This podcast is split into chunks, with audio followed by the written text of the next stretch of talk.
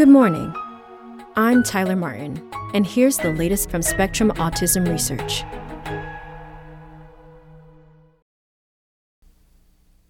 Six Steps to Using Machine Learning for Animal Behavior Research by Niko McCarty.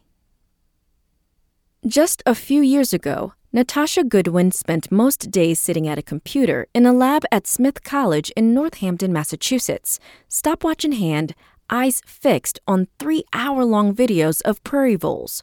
Whenever an animal huddled close together, click, she recorded the duration of their interaction. It didn't take long before Goodwin, now a graduate student in Sam Golden's research group at the University of Washington in Seattle, became eager to find a faster, less biased way to annotate videos. Machine learning was a logical choice. Goodwin co developed Simple Behavioral Analysis, or SIMBA, an open source tool to automatically detect and classify animal behaviors from videos. It's one of a growing number of machine learning techniques that are accelerating behavioral neuroscience and making results more reproducible. Now I can score several hundred of those videos each week just by clicking a few buttons, Goodwin says. Such tools have already been used to quantify marble burying bouts, a proxy for repetitive behaviors, in autism mouse models, and to track mice with mutations in the gene CNT-NAP2 during the open field test, a gauge for anxiety like behaviors. Goodwin and other experts describe three basic steps for using machine learning tools to analyze videos of animal behavior. First, upload the videos to a pose estimation tool, such as Social Leap estimates animal poses, SLEAP, or DeepLabCut, both of which are animal agnostic. These tools pinpoint each body part of an animal, the tail, head, and limbs, for each video frame, and then output the data as X and Y coordinates. Next, upload those coordinates to a behavioral classifier such as SIMBA or the Janelia Automatic Animal Behavior Annotator, JABA.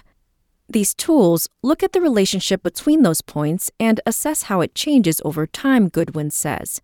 With guidance from a researcher, these classification algorithms learn to identify specific behaviors based on the coordinates. In the final step, researchers refine the behavioral classification algorithms by slightly tweaking the parameters to improve accuracy. Spectrum asked researchers for advice on using machine learning to quantify animal behaviors. 1. Start small and cheap. High resolution cameras are usually overkill and not required to automate video analyses, says Sam Golden, assistant professor of neuroscience at the University of Washington. Start with a simple webcam instead. What you're really looking for is the minimum viable product in terms of resolution and frame rate, he says. You don't need really high end camera hardware or even computational hardware anymore to dive in and do it. Starting cheap shouldn't come at the cost of quality, though. Videos should be carefully collected. Reflections can be a real problem for many algorithms if there's light scatter or shadowing, says Mark Laubach, professor of neuroscience at American University in Washington, D.C. The deep learning may not be learning from the animal, it may be learning from the reflections in the box. 2. You don't need to know how to code, but it helps. Most tools, including SLEAP, Deep Lab Cut, and Simba, don't require any programming. Each offers standalone software with easy to use interfaces.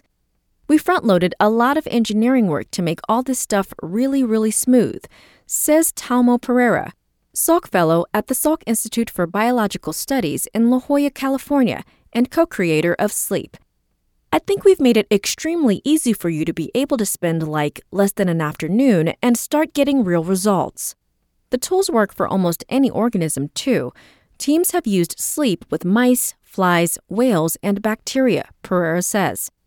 Researchers with programming skills can do more with their data Assessing an algorithm's accuracy, for instance, often requires bespoke code and at least a basic understanding of machine learning models and statistics. I'm able to produce quality research and data so much faster because I can code, Goodwin says. 3. Apply the tools wisely. Machine learning isn't always useful. Golden points to the elevated plus maze used to measure anxiety as a prime example. We don't need a behavioral classifier for when an animal is transitioning into an open and closed space, he says. We can just track the animal and look at when it's in a region of interest. And if a behavior is difficult to detect by eye, a machine learning algorithm probably won't be able to detect it either, Golden says. If you have to squint when you're looking at a behavior, or use your human intuition to sort of fill in the blanks, you're not going to be able to generate an accurate classifier from those videos. Machine learning excels at accurately and quickly detecting and quantifying easy to spot behaviors, such as grooming and social interactions. It's like going from the original versions of DNA sequencing to the next generation technologies.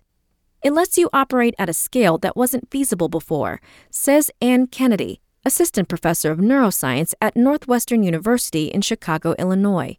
You can hire people to annotate videos, but people aren't consistent. Their attention drifts over time. In a Nature Neuroscience paper from 2020, researchers gave nearly 700 different mice one of 16 drugs. Using a tool called MoSeq, which classifies behaviors much like JABA and Simba do, the researchers were able to distinguish which drug in which concentration each animal was given just based on changes in behavior expression, Kennedy says. 4. Test, test, test your algorithm. Some behavioral classification algorithms, such as Simba, use supervised machine learning techniques, meaning that they learn from curated datasets. How a researcher assembles those datasets determines how accurate these algorithms will be. To use these algorithms, researchers create three datasets training, validation, and testing. The training dataset, as advertised, trains the initial machine learning models. These models return timestamps wherever they think that a specified behavior is occurring in a video. Sometimes these timestamps aren't quite right on the first pass. Researchers then use the validation dataset to refine and tweak the model's parameters. Finally, they benchmark the model against a completely new set of videos, the testing dataset, to quantify its accuracy. The best way to improve accuracy, according to Kennedy, is to create the training dataset using videos from many different animals and to use video frames that are far apart from each other in time. Neighboring video frames are super correlated with each other. If your test set is 10% of your data, then most of the time, any given frame in your test set is going to have a neighboring frame in your training set, Kennedy says. They're not true independent observations, and that can lead to overfitting of the training data and really bad overreporting of classifier performance. It's easy to assess the accuracy of pose estimation coordinates says Mackenzie Mathis, assistant professor of neuroscience at the Swiss Federal Institute of Technology in Lausanne, Switzerland, and co creator of DeepLabCut, because the positions of body parts are based on a ground truth. Researchers can see with their eyes whether they are accurately labeled. Assessing the accuracy of a behavioral classifier, though, is far more difficult because different behaviors can look similar. Mathis says where it gets tricky is if someone tests an algorithm to detect whether a mouse is freezing because it's afraid, or that mouse is just standing there because it's bored, or that mouse is asleep. 5. Explainability matters. Two research groups that use machine learning tools to classify the same behavior will, in many cases, produce two algorithms that detect the same behavior based on completely different data patterns.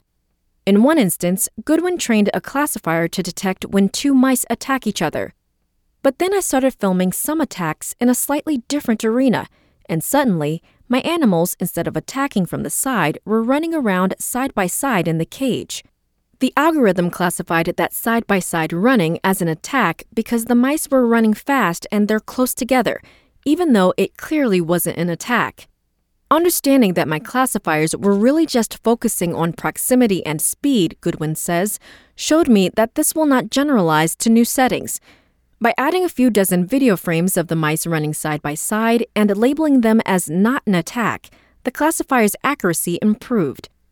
Explainability metrics are quantitative tools that describe exactly how some feature, such as the proximity of one mouse's nose to the tail of another, contributes to an algorithm's decision making process.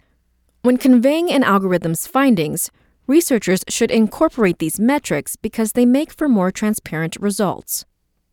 6. Ask for help. Be patient. Thousands of researchers use machine learning tools to quantify animal behaviors. DeepLabCut alone has been downloaded more than 365,000 times, according to GitHub, suggesting that there is a sizable community of users to help troubleshoot issues. New users can turn to a Slack group called Neuromethods to ask for help. Simba also has an online forum with more than 170 members where researchers can answer questions and share resources. Laubach separately maintains a website called Open Behavior, a repository of open source tools for advancing behavioral neuroscience. The website also hosts a collection of animal videos to help train machine learning algorithms. Funding and workshops, Golden says, are also available through the U.S. National Institutes of Health and the Jackson Laboratory, JAX, a nonprofit repository of mouse strains in Bar Harbor, Maine, JAX plans to hold a four day course in October on using machine learning for automated behavioral quantification. Even with help, it takes patience to master machine learning basics. Laubach has had three master's students so far who each wanted to use machine learning for their thesis. One student totally failed, one student did okay, and one is now using it for his capstone project, he says. Learning takes time.